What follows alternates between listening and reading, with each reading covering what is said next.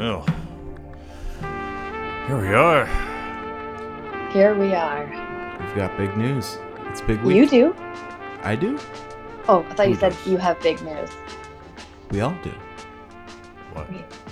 We're launching the book club. The book club. It's true. I'm excited about the book club. Me too. Yeah.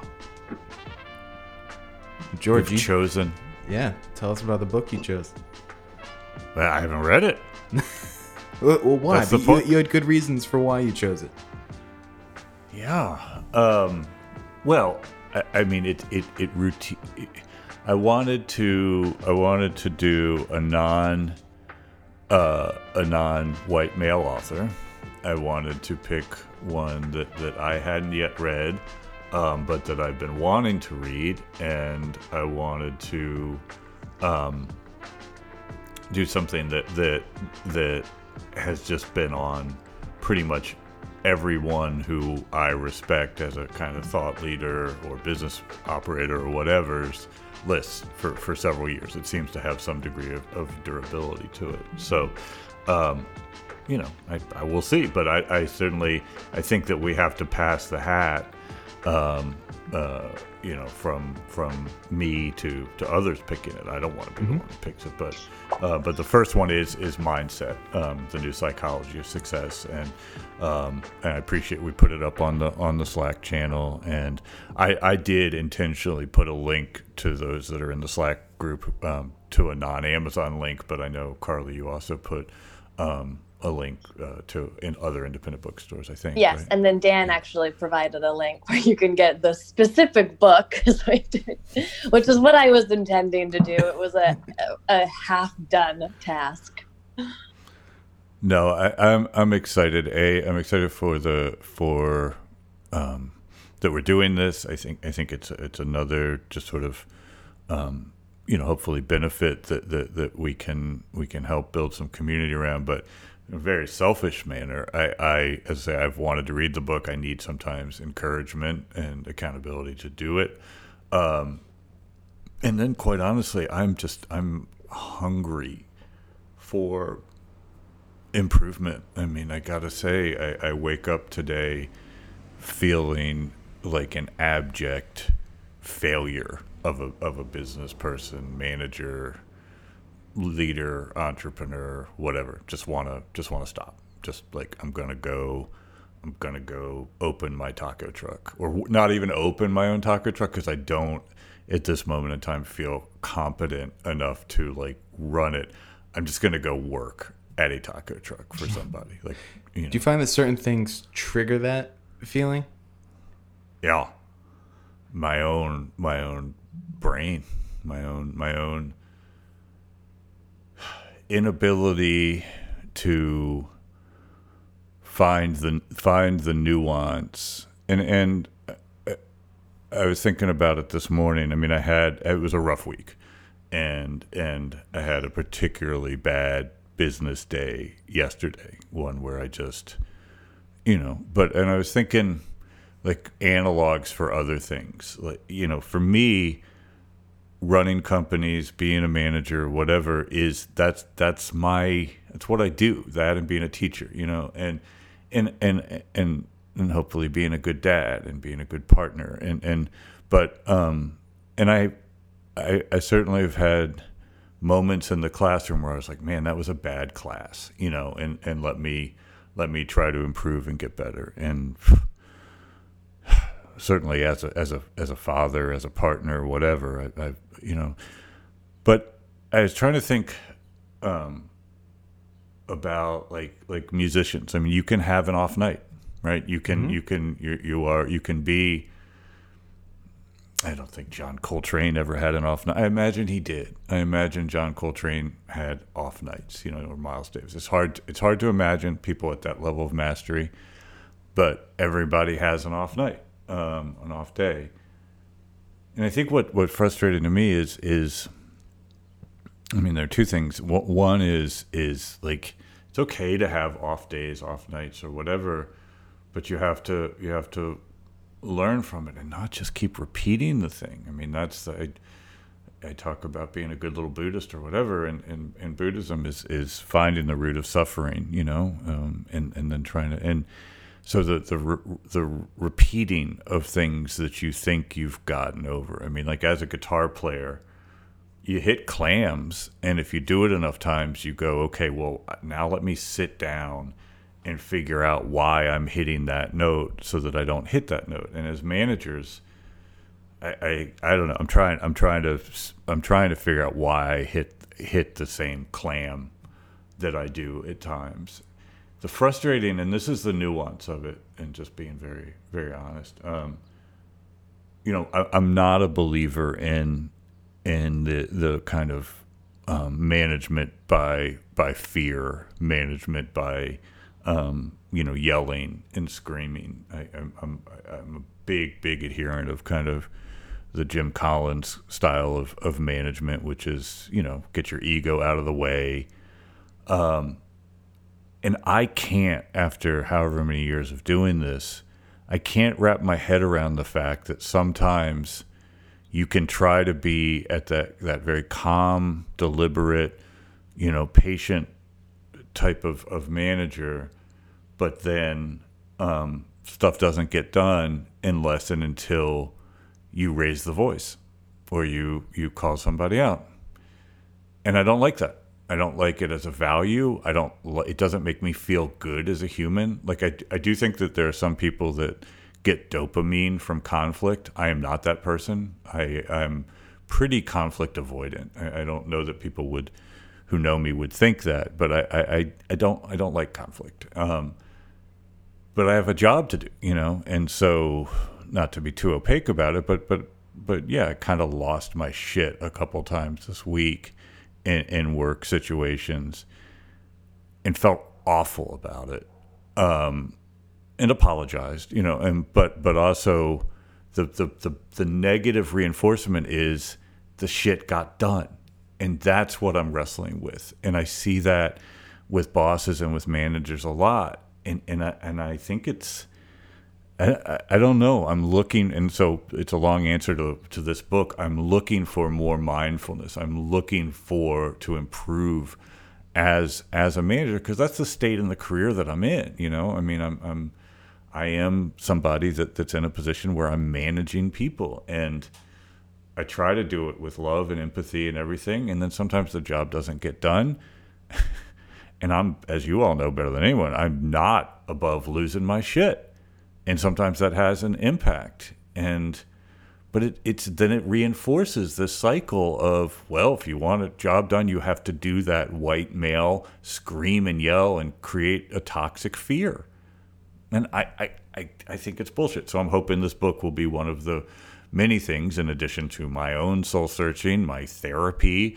Maybe I need an executive coach, you know, but in trying to get better, because for me, I just want to get the job done. I'd prefer to get the job done in a supportive, calm, fun environment. And when it tilts into that other realm of not fun, not supportive, not calm, but gets results, it bothers me. I don't like it. I don't want it. One of the reasons that you get results from doing that is because you yell or be mad so rarely. Yeah, that it has a bigger impact because it feels so out of the ordinary. It's not just, I mean, I can see that you're putting some white male guilt on it, but that's just a management style that transcends gender and race. Oh, it's not a pleasant one, of course, but it's an effective one for some people as managers, and it's an effective one for some people as employees, but it's not an effective one always across the board, that's for sure. It doesn't scale. No. It creates a culture of fear. It creates a culture where people then begin just feeding you things that they think will keep you from blowing up. So they just tell you the things that they think you want to hear. So innovation goes out the window. Multifaceted diversity, plurality of opinions goes out the window. it is not an effective management style for the long term. It can be effective in the short term. I mean, yeah. Anybody that's worked for a Steve Jobs, an Elon Musk, any of these people, and I know people who have worked for all of those people, they create cultures of fear, right? Everybody's afraid of Elon Musk, right? Who works for him. Even though he will say, he's written articles or been interviewed about not having a hierarchical structure for all the reasons that I'm talking about, that hierarchical structures necessarily create innovator's dilemma thinking, where you just create this kind of, ladder of affirmation. But as I say, I know people who work for that guy, and it's his way or the highway, so, and I'm not in any way, I could not be, I'm not comparing myself. I'm just saying that, as you say, Carly, that is a style. It's not a healthy style. It's not,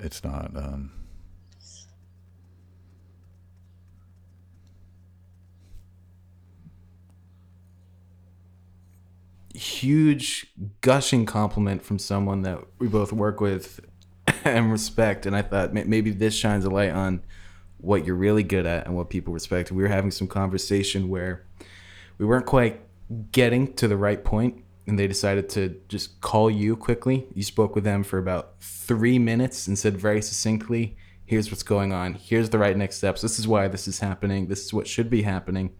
Like 3 minutes or less, and then hung up, and the person was just like, oh, I get it now. This is why George is so good, because you can just call him. He breaks down, you're in a fog, he breaks through it, and all of a sudden the next steps are clear. And that was, I've seen people gush about you because people like you, but I've never seen this person just go off about this is why we have George. This is why he's there, because you're the call a friend. What is that? I want to be a millionaire. Call a friend.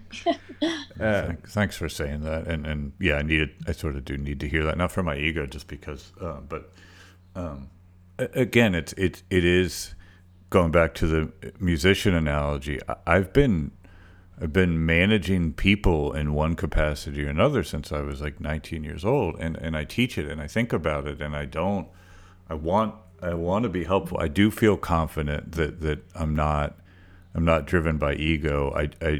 I do know that I'm solutions oriented, and I do know that my biggest goal as a business person and as a teacher is to set up my students and those people with whom I work for success. That's always what guides me. That's what I mean about purpose, not product, and that purpose has to be bigger than yourself. I sleep very well at night, knowing that my moves, that my attempts, that my approaches are never to like build me up. It's just not. And so when I inadvertently feel like I do the opposite of that, it is just like playing the worst clam on the planet. And I don't know, but thanks for saying that. So anyway, it's all along. I don't know. But I'm looking forward to the book. I'm looking forward to some new inputs.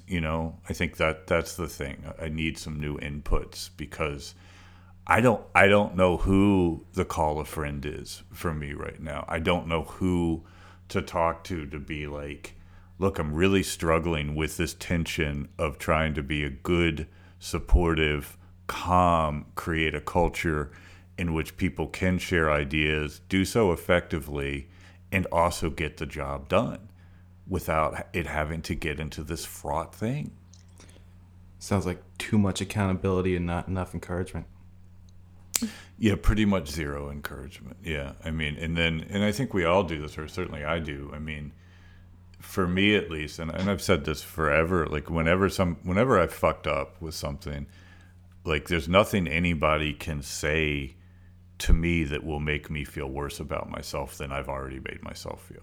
So it's not like, okay, I mean, I will self-flagellate way more than any external person. Nobody can make me feel worse about myself than I already feel about myself. So yeah, trying to find somebody to resonate with that says, yeah, dude, I've been there, and here's how I navigate it. And I think this goes to our perpetual culture of toxic white male masculinity. I literally don't know who to call to talk this through, because most, if not all, of the people that I would talk to, and this is bad on me, they have the same perspective that I have. I don't know. I'm like racking my brain right now as we speak. Who can I call that would have a different perspective that has also been, that has similar experiences than I? Yeah. That was one thing that really struck me in that book, White Fragility, is about kind of diversifying the group of people, like, and making it a really active thing to create and foster relationships with people outside of what you're used to in your own bubble, and like to break out of that echo chamber. But I do recognize that that's a really tricky thing to do. So in your case specifically, George, reading books, of course, is an easy resource. You can just read a book, get different perspectives. You can engage with people who have read that book or even the author online in whatever way. But are you thinking of other ways that you could actually maybe expand the people that you could call, and how? Well, but I am thinking that I need to do that. The how part is the tricky part, right? And yeah, and particularly in, well, maybe not. Maybe it's easier in a time like COVID, because everyone is looking for different types of connection. But I feel like maybe there would be some limitations put on, just because I feel like a lot of people are at capacity right now too. But one of the reasons that I picked or wanted to pick this book, and I'm so embarrassed that I can never remember this guy's name. So actually, I'm going Carol Dweck. No, not her. Sure. No, not her. That's the author of the book. But no, one person who I would pay a lot of money to talk to and get guidance from, and I'm Googling, is Satya Nadella. Right. So he's the Microsoft CEO, and he took over after Ballmer. And I think Ballmer epitomizes that white male toxic fear. All you have to do is Google videos of Steve Ballmer. And I mean, he's a cliche.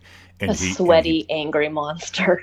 Yeah, that just fear and culture. I use him a lot in my teaching when I'm talking about Innovator's Dilemma. There's video of Ballmer in 2007 being asked about the iPhone, which had just launched at that point and, of course, had 0% market share.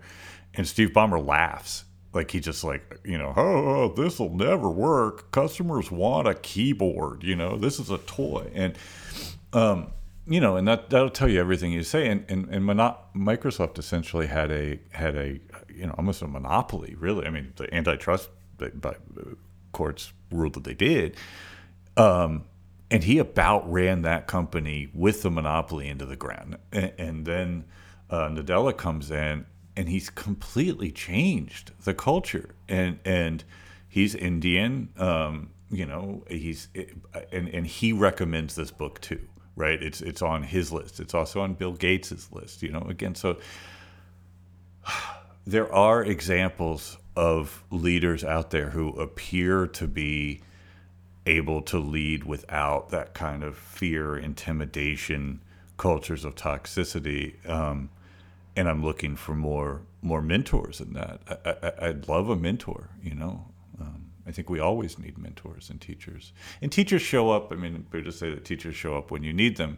You both have been huge teachers to me, you know, and my students are teachers to me. And it's one of the reasons I keep teaching is because I learn so much more from my students than I think they do from myself. And some of that is just, I've changed as a teacher for the better. I think, Dan, I mean, when you were in my classes, I think I was much more excitable in the sense of, you know, I would lose my shit faster. And I've really tried to change that.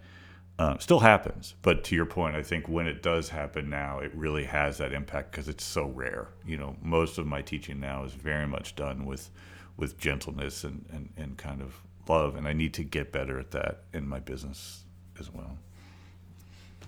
So this is the George therapy session so far. Can I just say a couple extra words about the book club itself while we are talking about this? I think it's important that the book club will have a variety of books, and we will each take turns choosing one. And this is, I think, a really great first choice for all of us. I think it's good that we're all going to be choosing one, because there will be a lot of, in your case, George, right now, there's a very specific personal reason why you would like to explore this book. And that means that Dan and I probably will get something very different out of it, because you're going into it with a certain expectation.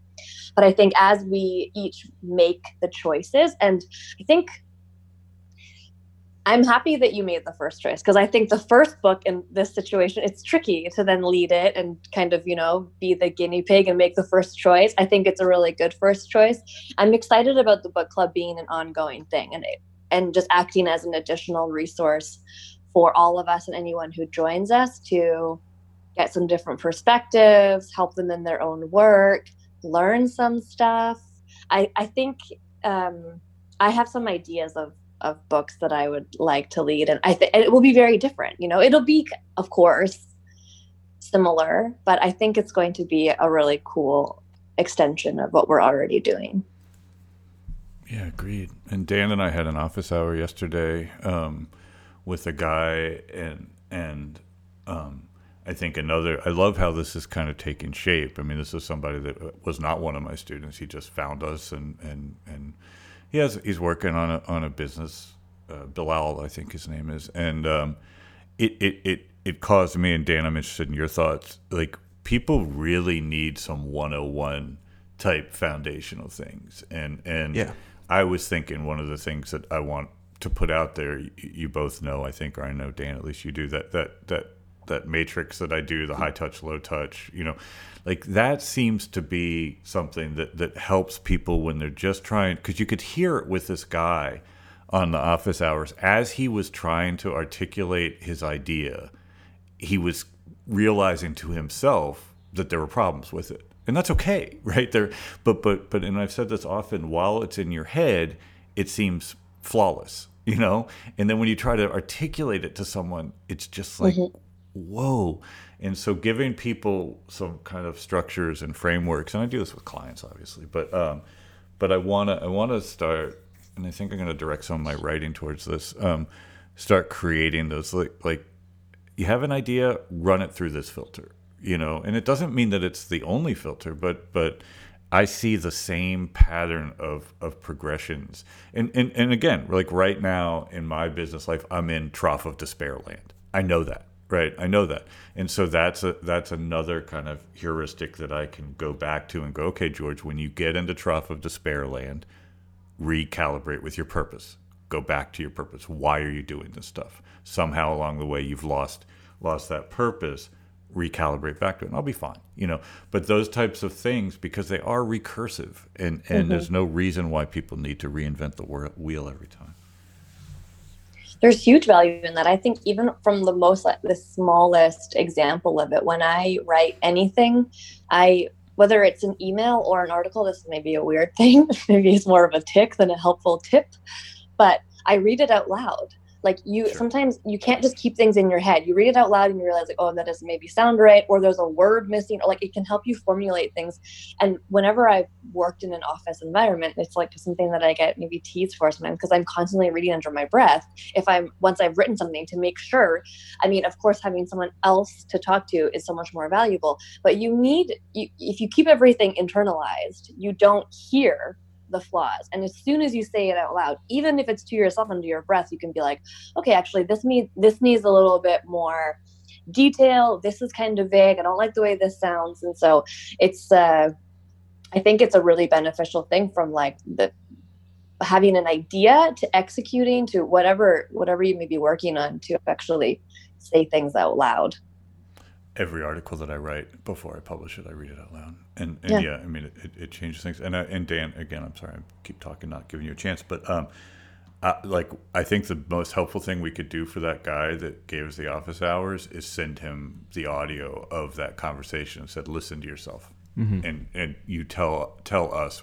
I do that with students sometimes, where they'll be talking through something and I'll be lost.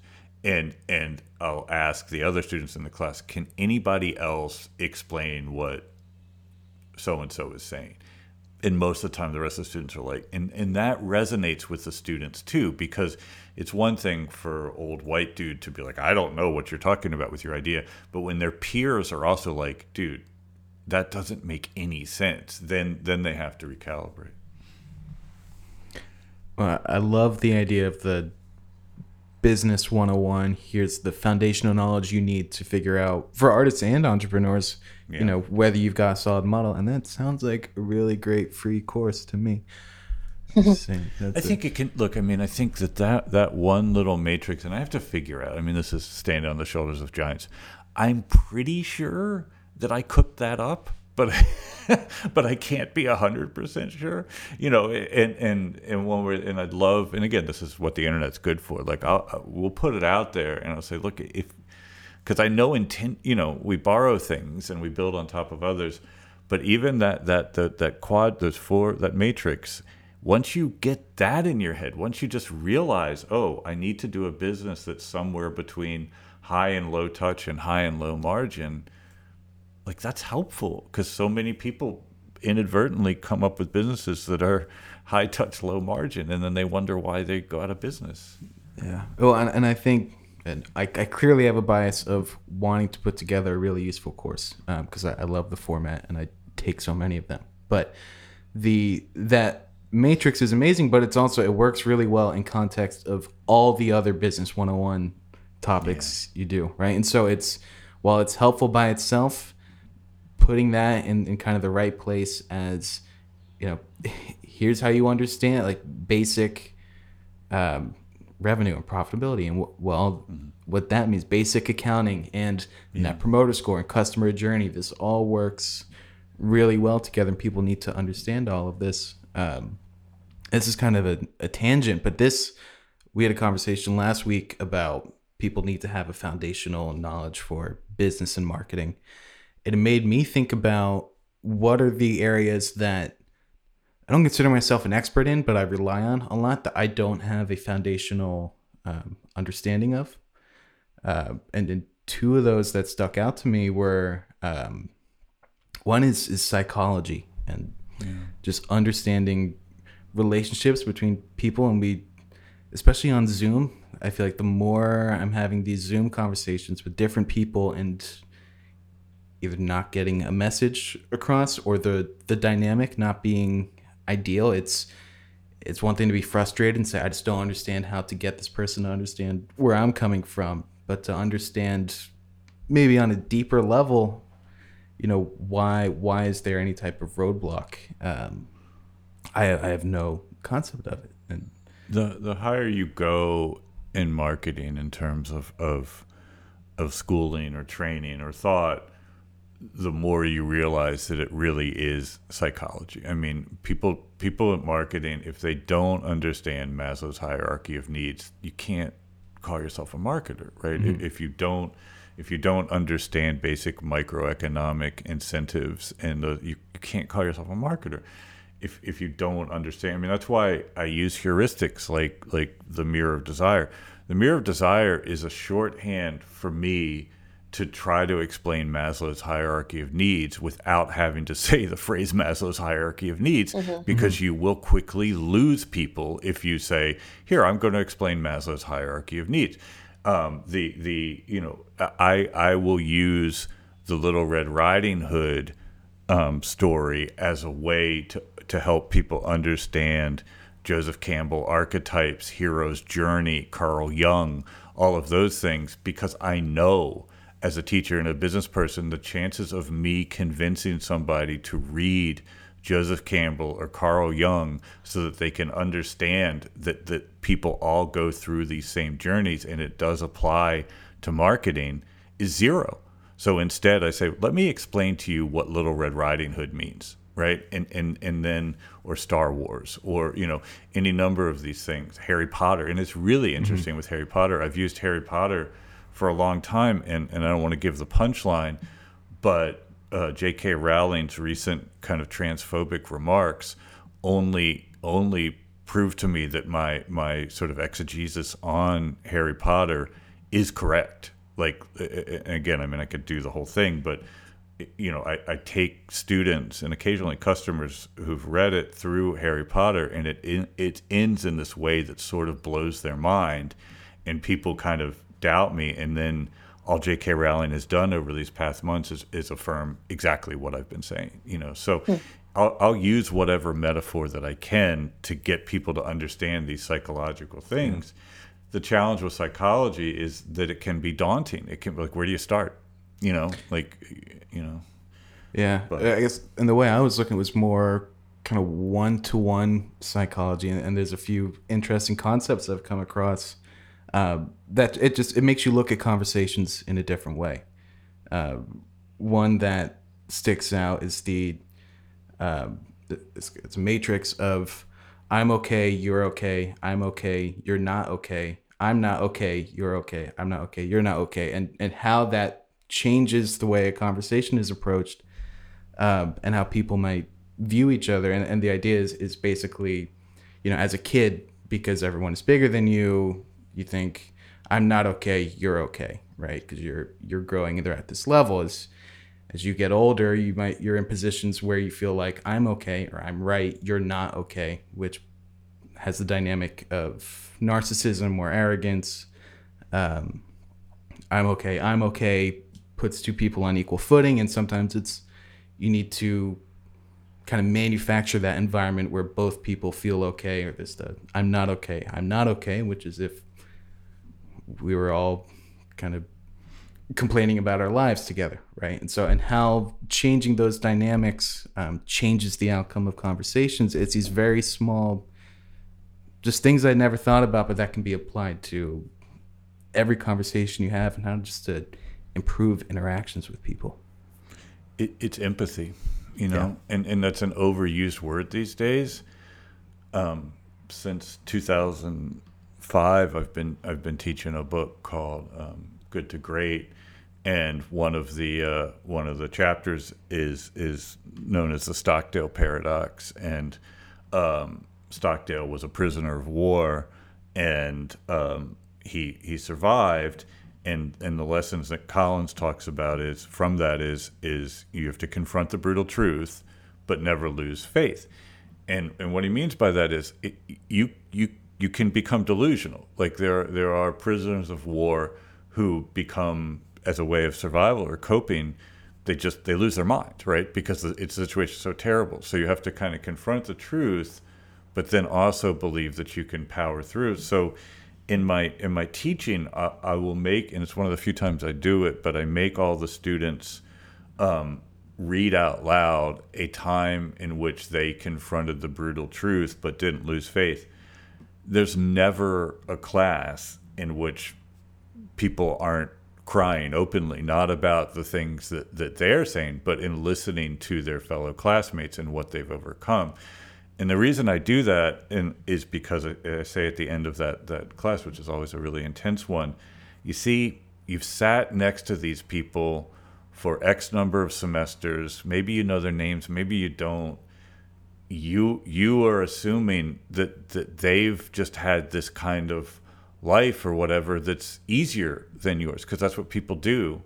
And then you hear about these things that people have overcome, and you view them in a different way, and it makes you more compassionate about what they might be going through on any given day.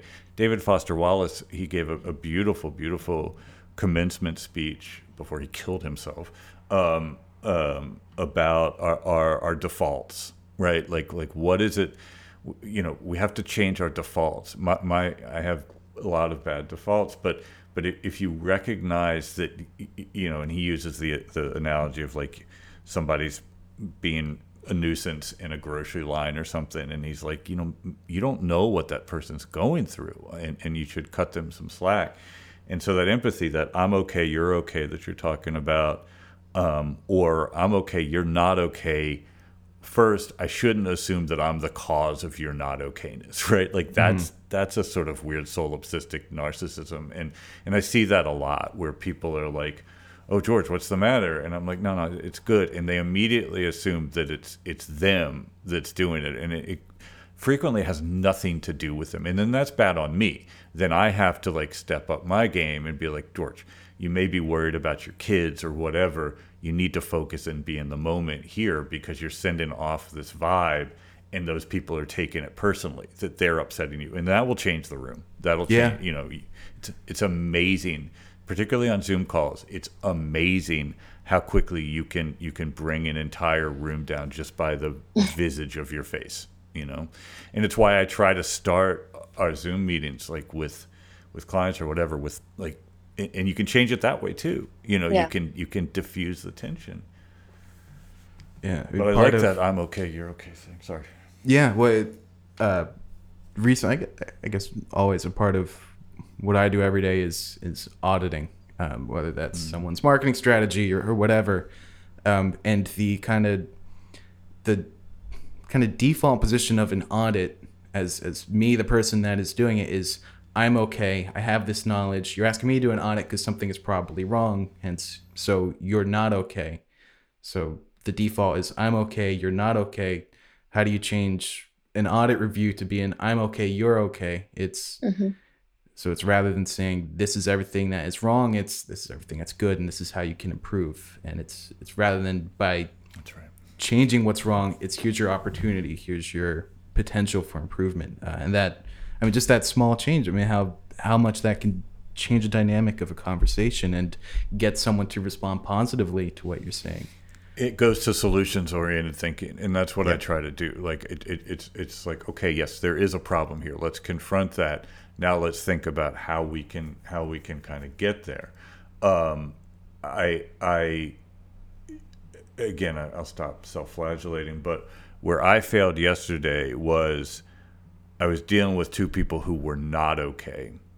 And rather than me going, okay, let's figure out the not okay thing, I went to the not okay place too. And then you had three people who were not okay and it just got bad. And that's, you know, some of good management is being able to pause and step back and be like, okay, look, and in my defense, like before everything blew up, I talked to somebody, I was like, well, what do you think is going to happen if we approach it this way? Like, what's the outcome? If we come at this person in this particular way, to what end? Like, I say that a lot to people. I say, you know, I'm because I'm always looking for that solution, because we do have that lizard brain thing of like, no, I just need to vent. I need to, and I get that, but to what end? And as managers, our business people, our end always has to be for the stakeholders, right? And that's where the ego has to go. So sure, you can prove that somebody fucked up or was wrong or that you were right or whatever, but if that doesn't affect the overall value of the stakeholder, then it's just ego. Then you're just showing somebody that they were wrong and you're not doing your job. And so, yeah, I think backing up and being like, well, where does this end? And if it just gets to that punitive thing, well, I'm going to make somebody feel shitty. No, not interested. Well, and what I need to find the right source, kind of reference text to properly talk about this type of I'm okay, you're okay thing. But my understanding of it is it's from the perspective of you, right? So while I could have a I'm okay, you're not okay, the other person, the you, could have a I'm okay, you're not okay. So in the situation you just talked about, George, where it started out as a I'm okay, you're not okay, you're not okay, the other people might have felt differently, right? One person might have felt I'm okay, you're not okay, you're not okay. So it's not a, I think there's really a consensus on that dynamic. And so it's on whoever's aware enough to really set that type of dynamic. Right. I'm okay, I'm okay, you're okay, you're okay. That's right. And the person who has that onus in many situations is supposed to be me, is supposed to step back and go, guys, come on. And be that voice of calm in the storm, be the mountain in the hurricane or whatever. Didn't do it. And it's not, and look, this is not easy because it's, you talk about psychology, you're dealing with entrepreneurs, they're by nature not the most rational people in the world, right? You're dealing with artists. They are 100%. I mean, I've always said that artists, and I consider myself one, are driven by a very strange mix of massive ego and massive insecurity. So you're typically dealing with deeply damaged, challenged people, and oftentimes people with all sorts of behavioral issues that are some of the things that make them great artists or great entrepreneurs. I mean, I always say your kryptonite is also your superpower, but it's not like, I mean, economists are fond of saying, you know, ceteris or ceteris paribus, where all things being equal. That's great in a laboratory, but things are never equal. There's always things on the margin, and that's why management marketing is psychology most of the time. Mm-hmm. But we're untrained. I mean, and that's why I've studied it. I mean, I've tried to actually understand it and understand human nature and incentives and get at it. What have you all been working on this week? I was looking at Carly to start. But I can't tell who you're looking at. That's true. That is true. I have been working on a continuation of the work that I talked about last week. I have not got the interview with Cindy Gallop up yet, but I did more work on it, and I have been going back still because, as I mentioned last week, it's obviously a time-consuming task to go back and listen to like 18 hours worth of audio to pull out story ideas and to think of the re-promotional aspect of our content. One thing that I will say, I do feel, for whatever reason, whether it's new tactics or just a shift, I've been feeling way more productive lately. Like a couple of weeks ago, we spent most of the podcast talking about productivity tools and tips because I was just really struggling. And I've had two really productive weeks back to back now, which has felt really good. What triggered that? Or what? I don't know. I mean, I was really looking and talking about ways to improve it. So it was super top of mind. Mm-hmm. And I think I was aware of it every day. Okay, what can I do today to make today better than yesterday? Or if I maybe started off, for me, I work really well in the mornings. That's when I do my best work. And so, you know, after my first break, early afternoon, when I start hitting that wall, okay, whether it's trying to time block some stuff or just walking away and trying to like get a bit of exercise in, or just kind of that context switching that we also talked about. Okay, well, now I just have to put myself back in here. I really do think that it's just because it has been so top of mind that it's something that I'm like actively thinking about. And so by putting myself in that kind of state of mind while working, it seems to have, I don't know, it's almost kind of like a placebo effect. It's like I'm thinking about me being more productive, so I'll just be more productive as an outcome. But it's a mindset. Yeah. It's not placebo at all. It's mindset. Well, I just can't really think to any like particular tool or trick or hack that I used that changed it. But yeah, it's a mindset. You're right. It is just that context switching and stuff too. It sounds super. But I think the thing. Sorry, go. No, I was just going to say the thing that I do think is I was putting a lot of pressure on myself, feeling like I was under delivering. And one thing that I definitely have switched is like not everything is going to be done right away, but you're still working on things. And so like changing what I am also viewing my own productivity as, like the fact that I may not have something published doesn't mean that I haven't been doing a lot of good work, whereas I was feeling really bad about not publishing stuff, but I also wasn't really working on stuff. So of course it was a bit deeper than that, but I've had two really productive weeks, even though I don't have necessarily like a bunch of, you know, like bylines or blog posts or articles or whatever out there. I also just feel like I've been doing good work. But that happens to me. I have like dips where I feel like I have no ideas or no good ideas, or that everything is kind of meh. And then I have not felt that way the last couple of weeks. But I don't have anything new to point to. It's a continuation of some of the work that I mentioned last week. So won't get into all of that again. But what about you guys? What have you been working on or writing this last week? I've had kind of a smorgasbord. Right, what do you use? Smorgasbord of different stuff in the works, but kind of with you, nothing that is done. So I spent a lot of hours refamiliarizing myself with developing in WordPress and a certain theme that we use to create the Entrepreneurship in Art site 2.0, which is going to feel so good when it's there. And I look at our Squarespace site, and it does exactly the job that we wanted it to do, which was get something up when we felt the motivation to start this. So it wasn't, that's what Squarespace is great for. It's not a blockage to getting stuff done. It's a great way to get something done quickly and in kind of an acceptable manner. But some stuff like this, just with a content heavy site, it becomes so unwieldy so quickly.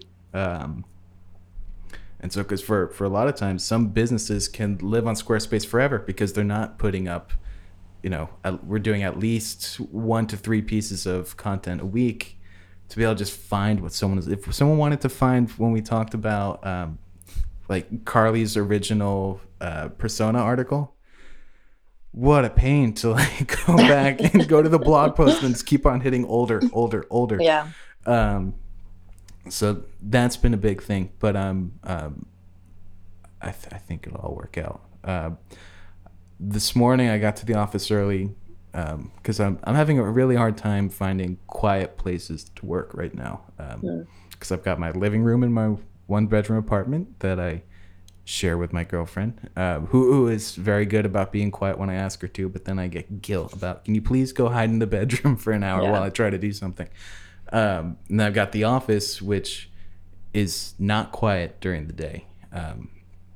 So finding time to record anything, audio or video, is nearly impossible. But I just recorded an audio version of the Artists Media Company's article because I think that's a good way to start putting some of that content out. And it's, I love that. That was it's an average length article, and it comes out to roughly 7 minutes long.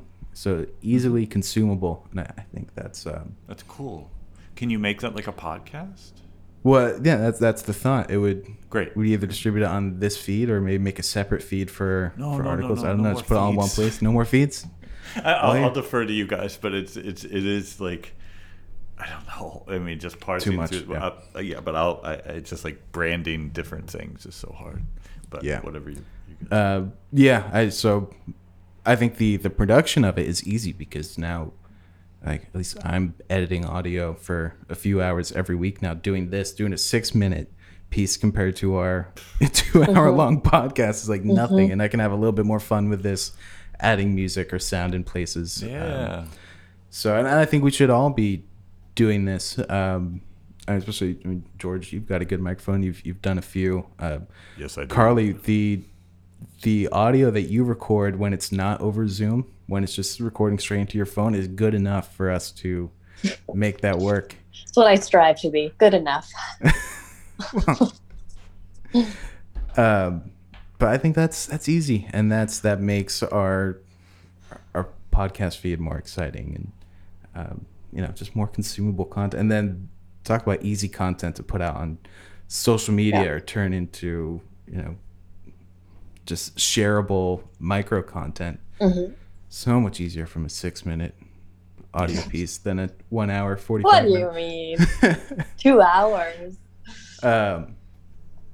What else? And I'm trying to, I've got the July music industry swipe file that I've just been struggling to finish and get video of. But after this, I'm going to, do the audio. I think I have to kind of hack together how to do this. It was easy in my parents' place when I had a whole house, but I'm moving in September to a new apartment, so where I'll have an office actually in the apartment and a little bit more control of my environment. Exciting. Yeah, I'm excited. How about you, George? I think the biggest accomplishment this past week was I've been helping an entrepreneur with his idea started back in pre-COVID, because our first meeting was in a coffee shop, so that would have been back in February, March, I guess. And through this time, we've assembled a pitch deck, created a kind of video, explainer video, put together all the requisite financials, pro formas, etc. And we had our first pitch meeting with the family office. And I don't know if they will fund this guy's idea or not. I think there's a good degree of likelihood, but just to go from that I've got this idea to building it out to something that is presentable was great. I mean, and that's one of those things where I think you have to kind of you sort of iterate and then celebrate, and we'll learn from it. We'll get feedback, and but it's nice to, those things have a long arc. It's a long arc from I got an idea to, okay, we're going to now take this idea and go see if we can get some backing for it. And it's I mean, people underestimate how challenging it is, as we've been talking about, to take those ideas from your head to a presentable fashion. Now, this person, he's done it before. I've done it many times, so we were able to do it relatively quickly. And the cool thing about this particular project was, like, we both knew our lanes really well. Like, he comes from banking and private equity and stuff, and so I was like, dude, you handle the pro forma. Like, can I do a pro forma? Sure. Can he do it better than me? 1,000,000 times. And he's like, okay, and you talk about, George, the kind of go-to-market thing. And I was like, done. And so it's an important thing, and I tell early founders this all the time. Like, your values have to be essentially a circle in terms of a Venn diagram. Like, if you think about your partner, your values have to just be really locked in, but your competencies should be almost two distinct circles. If your competencies are the same, you don't need a partner. You're just doing the same thing. And so it's important when you're thinking about partners in any capacity, but certainly in business, your values have to align, but your competencies need to be different. And so this was a good example. We'll see where it goes, but it was satisfying to actually take something from an idea in a coffee shop to putting it in front of potential investors. So is there a way you could frame that for artists, maybe in an article? Well, I mean, the way that I always put it is, like, you don't need two drummers unless you're the Grateful Dead, right? You know what I mean? Well, I wasn't talking about the partnership, but more of the taking the idea to a actual business model. Yeah, it's the same. I mean, it's all the elements are the same. You have to think about the problem, the solution that you're solving, your competitive advantage, your USP, your business model. Where's the revenue coming from? How's it going to sustain? How are you going to go to market? I mean, it's hard. The challenge is that when you do it that way, it sounds very clinical and very. I find that most artists immediately reject that type of business kind of approach. So I'm always looking for examples or different phrases it's what we were talking about earlier, to get these points across in a way that are understandable and relatable. Because if you tell an artist, oh, you need to do a pro forma, like, A, they're not going to know what that means. B, they're not going to want to. So there has to be other ways. And it comes down to psychology and incentives. Mm-hmm. Well, and artists aren't going to change their product the same way an entrepreneur. Yeah, I've wrestled with that a lot, and you're right. I mean, so, if I'm talking to somebody about product market fit for a product, for a microphone, for a mouse pad or whatever, I will say, look, you need to listen to your customers, and you need to kind of, don't ask them, but listen to them, and you have to filter out the nonsense. With artists, I product market fit is much more about stop, don't ever change your product for some imaginary artist. Spend more time figuring out on how to find those people who will resonate with it. Well, understanding the market, right? Understanding your product and why it might resonate with people, and not assuming that because it's not resonating with people that it's because your song or your whatever is bad, but rather those aren't the right receptors. Those people aren't predisposed to care. Mm-hmm. But there are people out there. Tres cosas. Let's do it. Okay. Who's first? I'll go first. I don't think I've gone first in a while. And it's not the most exciting traits courses for me, but these are some good ones. The first one is audio, AUDIO, which is the music library that I use for all of the music that I use in this. I just don't think I've ever mentioned them before, and I spend like an hour a week in there going through the music. And while they do have a relatively limited selection, it's all really good quality, and it's rarely does it sound like stock music. I've used different stuff before. It's pretty good. Yeah. Most of it, I need to dig a little bit deeper into who these artists are that are putting their music there. But audio makes it really easy to license for whatever type of project you're working on. And I joined very early on when they were launching and got a lifetime membership for cheap. So I don't really plan on using anything else for now. But it's great. Yeah. And it's artists that are actually trying to be artists, I guess, rather than people that are writing like commercial PowerPoint background music.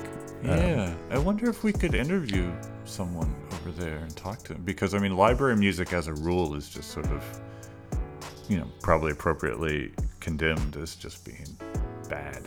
And the music that you pick for this podcast, I always like it. I was like, oh, that's cool. Yeah, well, I should reach out. I do an article on it for Forbes. I mean, I think it fits neatly in the kind of musicians making it work type of thing, Yeah, and I'd love to learn more about their model and how they're paying the artists and how they choose it. It's got to be based on the licenses created if it's a subscription-based model, rather, because I'm not paying per song use. No. And it is something we should investigate just from a sort of equity type of standpoint, because a lot of these libraries are really bad actors in terms of copyright. So I'd love to know more, what their deals look like. Yeah. My second thing is Blinkist. It's an app. I know Blinkist. Familiar with that? Yeah. Mm-hmm. This, I've known about it for a while, but it's about a week and a half ago that I was like, I need to start using this. And it's because I've got this, well, we talked about it this past week. I've got this backlog of books I've been meaning to read, and to actually buy all of those books. And well, it's not the buying, it's the actually reading enough of each book to know whether it's good or not and whether I want to continue reading it. It's such a burden to have these 15-minute summaries. They've got audio summaries, which I love, to listen to 15 minutes of the book. And I would Spark Notes 15-minute summary and decide, is this worth going all the way in and spending however many hours reading? I think that's a really, really great idea. Or if I just, I know I'm not going to find the time in the near future to read a book, but I want to get the, the punchline. It's a good way to do it. And yeah, I am going to be doing that for Mindset as well. And last, this movie I watched last night that I've been meaning to watch for forever and finally did it. Jojo Rabbit. Oh yeah, how was it? Amazing. But sad, right? No, I wouldn't describe it as sad. I mean, it's a very kind of, it's a satirical look on kind of the World War II Hitler youth. It's the overall plot is, it's this young boy, like 10 years old, that is part of the Hitler youth, and he idolizes Hitler, and he has Hitler as his imaginary friend. It's kind of the satirical Hitler, and the director plays Hitler in this, I can never pronounce it, Taika Waititi, who's amazing, and has done a bunch of the, he's done Marvel stuff, and I think he's a pretty big deal at this point. I didn't realize that he played Hitler as either, because he's, I don't know what his ethnicity is, but he's not white, and obviously Hitler is white, so there's a lot of makeup, but he did a great job of humorizing Hitler, and this kid who's a very devout Hitler youth kind of gets kicked out of the program, realizes his mom is actually harboring a Jewish person in this cupboard in their house, or kind of secret room in their house and wrestles with that and gets to know this Jewish hideaway, and it ends with the end of the war. And it's a very, there are definitely sad parts, but it's done with this kind of easygoing humor. I don't know. Sometimes you need a good laugh, and especially sometimes you need a good laugh at a serious subject. Just 100%. Yeah, 100%. Strangelove, right? You know, Dr. Strangelove. Like, there are those movies that can make these super serious things really funny in that satirical way. For whatever reason, Jojo Rabbit to me, like I don't do well with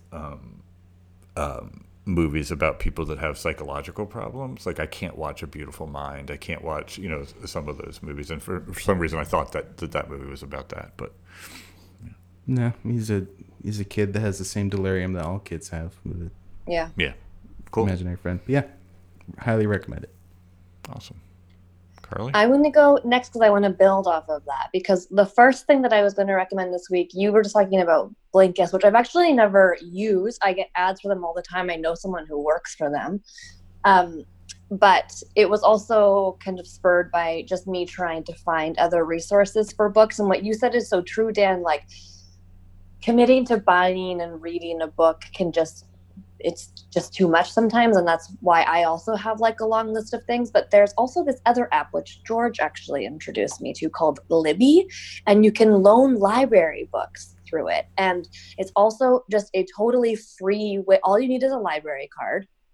You download the app and then you're linked to that specific library card. So whatever that specific library has. And I mean, this is like a larger, more interesting area. Like, I'm not really sure why the library has, you know, like 4 digital copies. That's like, because they have to buy licenses. Yeah. But I don't know, like, why couldn't they buy more? Sometimes it feels like they could, like, but it costs money. Yeah. Like, I mean, it's an artificial scarcity, but definitely, yeah. Because I looked into it, because I had the same thought you did, but it is, library has to pay for X number of licenses that they can lend out in digital copies. Wasn't there some lawsuit about that early into COVID where they were trying to make books available to anyone who wanted them and no scarcity, and I think it was book publishers that sued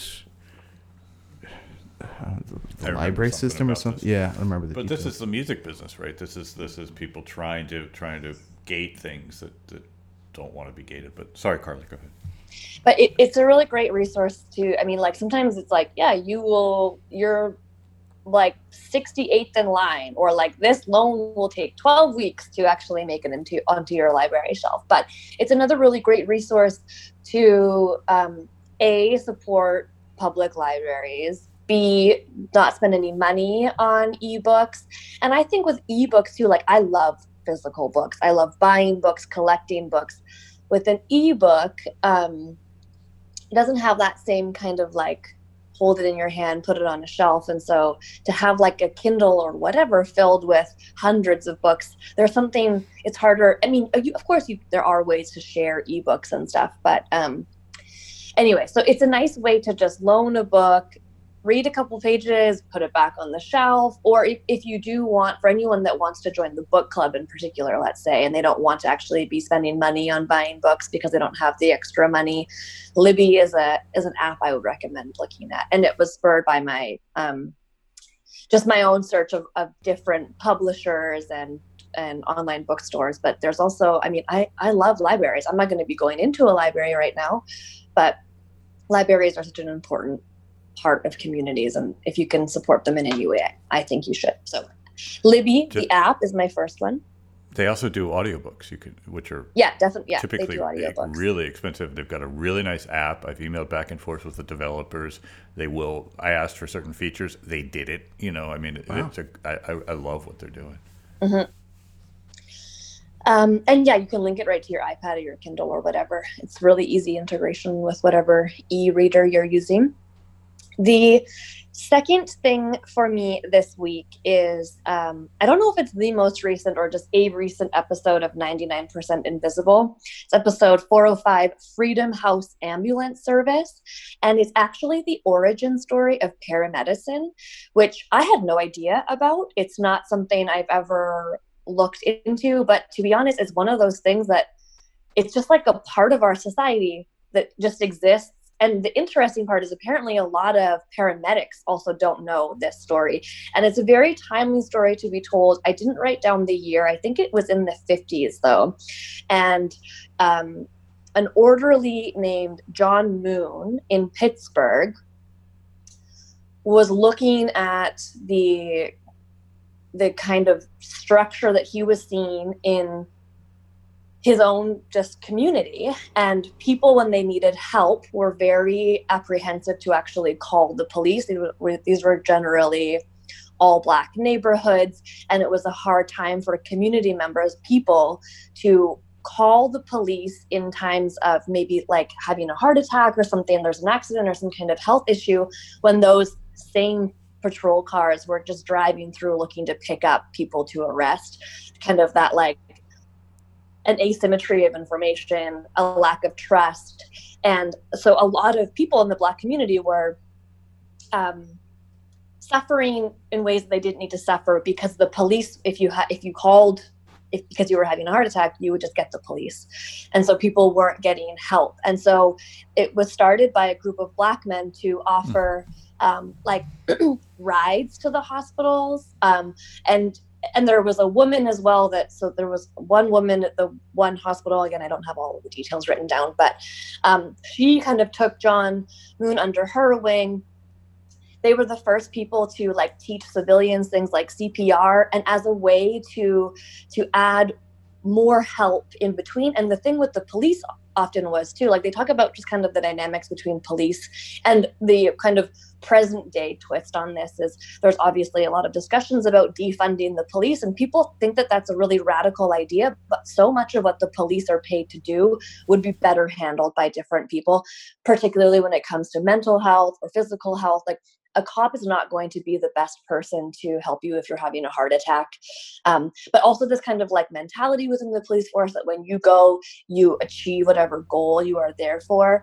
And so that can be meant, or that can mean things like if it requires brute force or whatever, like you get your job done, where it's often lacking maybe compassion or just the right kind of tools. And these, in this situation in Pittsburgh, they would get picked up and just dropped off at the hospital with no intervention. There's also a really funny anecdote in the story where there, like, different things were tried, and actually at one point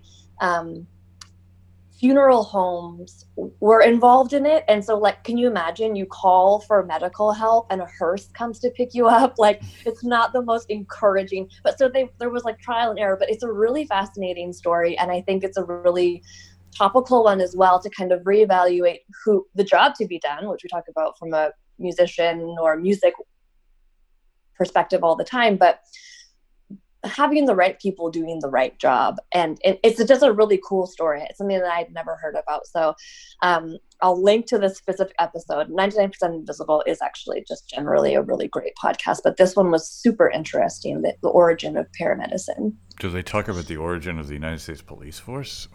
They do not. Okay. Slavery. Yeah, I know that, but that's not what this is about. It's about I know, but it's interesting to me just to see. I mean, what you said is exactly right. Of course, you're not going to call, if you're a Black person, you're not going to call the police that was institutionalized as a way to keep slavery going for help. So then a substitute had to emerge. I had no idea about the origin of paramedics, but it makes sense, right? Mm-hmm. But you need the context. Yeah, because it was the people that would like terrorize the community one day that then you're supposed to trust when you're most vulnerable. That's what I mean. I mean, a lot of people don't understand that the origin of the United States police force came direct outgrowth of slavery, right? And so, yeah. But I think it's also one of those really illustrative examples of innovation happening. Just like it's not going to be the police who think of paramedicine, it's going to be the communities who are being underserved by the structure. So it's just I think it's really, really topical what's happening in the world, but it also is, it relates a lot to the things that we talk about in very different contexts. So it's a great episode. It's a really interesting story. And I think it's that kind of thinking that we are going to see a lot more of in these coming months as we do talk about kind of restructuring institutions or how our societies work. And then to end on a lighter note, Dan, you also said, like, it's just nice to have something funny or silly. When I was reading the show notes for last episode, I was giggling a lot when George was giving his, and I giggled when he was talking about Mavis Staples. I was giggling when he was talking about Rolling Stones, and it's because it was making me think of John Mulaney's Kid Gorgeous at Radio City, just like a stand-up Netflix thing, because, and if you watch that, you'll see why I was giggling when George said salt and pepper the way he did, and just the Rolling Stones. These are parts, people that are kind of referenced in the stand-up, but I think it's so true. And to be honest, stand-up comedy is something that I don't always gravitate to, but if you're looking for just like a feel good hour or whatever, it's, I think also comedians, like we were just talking about, kind of taking something really serious and making it funny. And I think like the SNL satire, like the political satire, was kind of cathartic for a lot of people. And he also talks about, obviously, like the Trump administration, but in a hilarious way. And so for anyone that just wants to laugh, I laughed out loud. I've watched it twice now, actually. And it's as funny the second time. So I almost mentioned it as I was giggling with George's, but it was his third thing. He was the third to go in the three things. It was a long episode and I didn't want to derail it, but I had to make it one of my top three things this week. And you'll understand why I was just like giggling. And you even asked George, like, what's so funny? And it's like, oh, nothing. But I was just hearing him say these certain jokes. So that's my third thing for anyone that just needs to laugh right now. It's hilarious. We all do. A horse in a hospital. Yeah. Hysterical. You know, just on your second thing, and this is a recursive theme, innovation occurs at the margin and by the marginalized. I think, yeah, you know, that's my new purpose, not product. Okay, so my three things. First is, it's not still going on, but Matt Sweeney, who I know a little bit, is a great, great guitar player, and he did this thing for a while called Guitar Moves. I don't know, Dan, if you've ever seen these, but he did one with Jay Mascis from Dinosaur Jr. I know Jay too. And like, okay, Dan, we can. Last week I used a word, and you're like, this would be a good bedrock word or whatever that game was. Taciturn. Do you remember what taciturn means? Taciturn. What does it mean? Wow. Something serious? Quiet? Or quiet? Just doesn't talk. So Jay Mascis is the definition of taciturn. I've been in rooms with Jay days, just nothing, right? And even in Matt, you know, in advance of the thing, he's like, I've known Jay forever, and I'm not sure how this is going to go because sometimes Jay won't talk. And, you know, you got to watch this. But Jay does talk a little bit, and he's so great, and he's one of my favorite guitar players. Like he's in that Robert Quine, kind of Neil Young, Kurt Kirkwood vein of guitar players that just they play, technically they're not great, but so much heart and soul. And a couple things that just stuck with me just randomly from the episode. Jay's a acknowledged great guitar player, and he's just like, I just learned how to hand mute, you know, palm mute on the back. Mm-hmm. And Matt Sweeney's like, you've been playing guitar for 40 years. How do you? He's like, I don't know. You know, it's like, and yet he's just this like monster guitar player, and hand muted on a guitar is like, you learn that kind of in day two. And then he says at one point, he's like, he says that he was asked to house sit for Thurston Moore and Kim Gordon from Sonic Youth back in the day. And when they were on tour, and he said they got mad at him because when they came back, they found all these empty tuna cans under the bed. And Jay said, yeah, at the time, I didn't know what to do, and I wasn't really socialized very well. So I just brought a bag of tuna and a big liter of like Hawaiian punch, and I just eat them and then just put the cans up. That is so gross. But you kind of have to see it with Jay, the way Jay talks about it. And then my very favorite thing was, he's like, well, for me, you know, like, I write songs and lyrics really is just an excuse to get to where I can solo, because that's how I express myself, you know? And I love his voice. I think he's got an amazing singing voice. But he says... He says he, you know, was playing some show and somebody came up, he got off stage and somebody said, man, I really like your singing. And Jay's response was like, why? You know? And I just think it's so, and I'm the same way. Like, I mean, my favorite parts in playing guitar is like, I'll write some lyrics over, but it's really just so that I can get to that place where I can play guitar, because that's how I express myself so much better.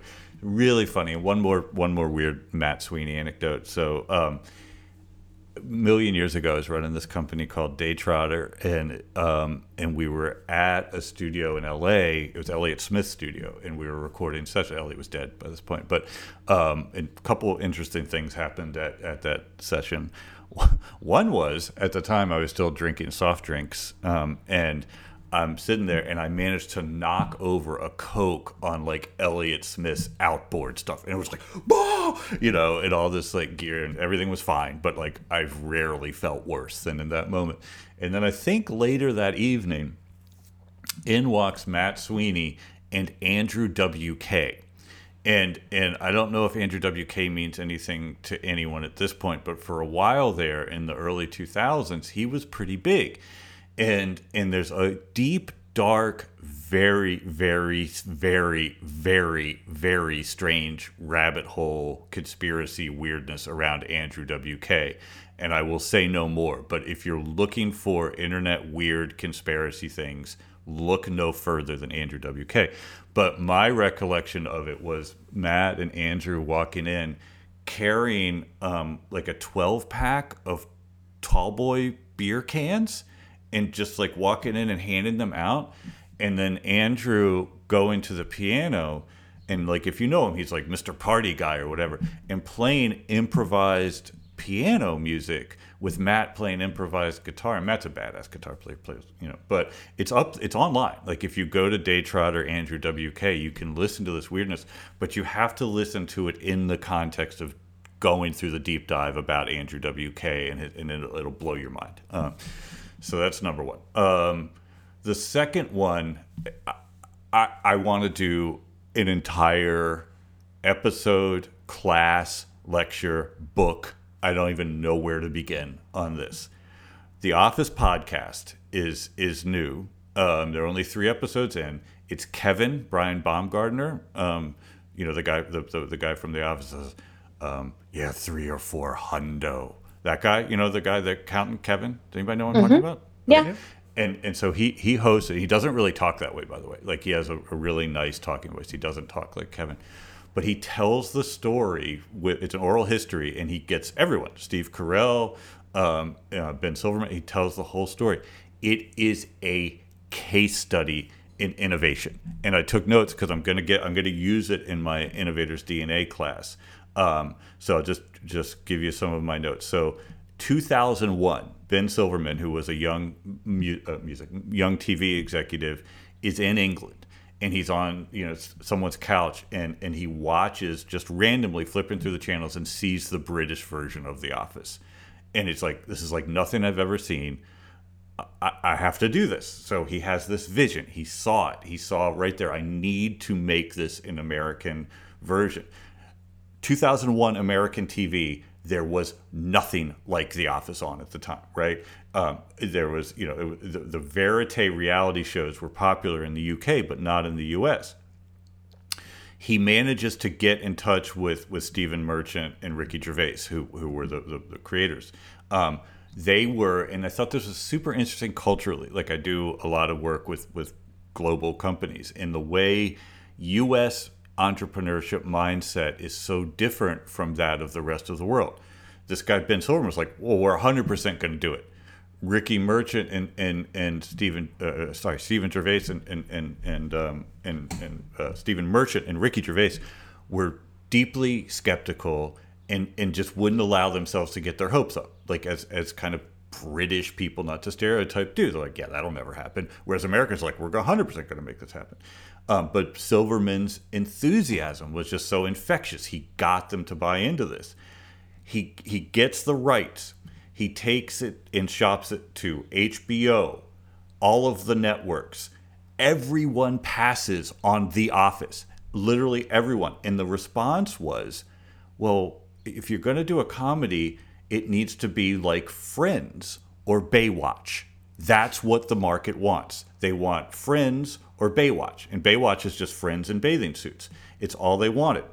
He finds one person who was at FX, when FX is the network that did Sunny. They're kind of like a startup in some ways. The guy loves it. He gets it. I'm going to do it. Dude at FX gets promoted to run NBC, and he brings it over. And this is where the vision starts to align. Now they need a showrunner. They go to Greg Daniels. Greg Daniels is most known for doing The Simpsons, SNL, King of the Hill. He gets it, right? And he loves it. He didn't even want to watch the tapes. And then he watched it and he just sort of binges on it. So you've got this value alignment. He realized that he's the right thing. Greg Daniels says, this will never work. But all I want to do was try to do this to nudge the direction of the main ship of comedy in a different direction, even if it fails. And I love that. And it made me think of Carly talking about nudging. He fully expected this will never work, but maybe I can just gently move the direction. One of the things that resonated so deeply was they avoided Dunning-Kruger. And think about this from the context of what an American would do versus what a British person would do. Stephen Merchant, one of the creators, was wise enough to realize that many British adaptations for TV failed because the Brits thought they understood the U.S. market based on their experiences with the U.K. And they would do our thing in America, but they didn't know enough about America. They didn't know enough about the subtleties or nuances of American culture, or they were so busy trying to replicate what worked in their own country, they didn't find anything fresh and new. So Stephen Merchant says, our biggest contribution was stepping back and trusting Greg Daniels. What America wants, what the white male says, right? You know, stepping back. We don't do that as white male Americans. We're like, I know, and it's classic kind of Dunning-Kruger. And then the pilot was tested to other NBC executives on a net promoter score scale, 1 to 10. It came back. The very first pilot came back. Everyone on a scale of 1 to 10 ranked it a 1 or lower. Every one of them. Why? They wanted funny, but also sexy. Americans associate documentaries with seriousness. They got to make 5 more episodes by some miracle. At that point, they did not believe that anyone would ever watch this, so they made it for themselves. They're like, we're going to do this for the joy and the love of it. And we all know what happened. But it's in the Mirror of Desire thing, too. The casting director, Allison Jones, is kind of the star of the show. She cast unknowns. Her prior experiences with things like Freaks and Geeks. Phyllis, the character Phyllis, not an actor. She was Allison Jones's assistant, not an actor. Wow. And yeah. So Jenna Fisher, her job prior to being a receptionist, being a receptionist. So just absolutely great. And then it's a case study on innovation. It's really, really great. And it flies by. Everyone likes The Office. And we all know what happened. But you talk about those origin stories of things that likely could never possibly work. And then seeing it work and what it takes to get it is crazy. And then my third thing is Szechuan peppers, which I'm just addicted to. I've been making sauces with them. It was the secret taste that I'd been chasing forever. Apparently it's the flavor is M-A-L-A, mala, which means numb spiciness, and I grind it up on stuff. I'm completely addicted to it. I have had it, forever, but I've never known what that was. Like if you get really authentic Chinese Szechuan cooking, it's like, wow, this is really good. What is it? It's the Szechuan peppercorns. And I just How do you prepare it? What do you do? I've been making chili oil. So I grind up chilies, the Szechuan chilies, and then some garlic, some ginger, scallions, and then I just pour hot oil over them and let it sit, and then you can dump them on anything. It's completely amazing. Cool. Those are my 3. Do you have a recipe we can put in the show notes? Sure. I'll write one up. All right. Well, Have a great week, entrepreneurs. And I encourage everybody, the office hours are fun. They are good. We're going to get the book club going. Tell your friends about entrepreneurship and art. Let's keep encouraging and keeping people accountable. I'll talk to you next week. Cool. Thanks, everyone. Bye. The Entrepreneurship and Art Podcast is a GH Strategic production hosted by me, Carly Sheridan, Dan Cervantes, and George Howard. For more information and show notes, visit our website at entrepreneurshipandart.com.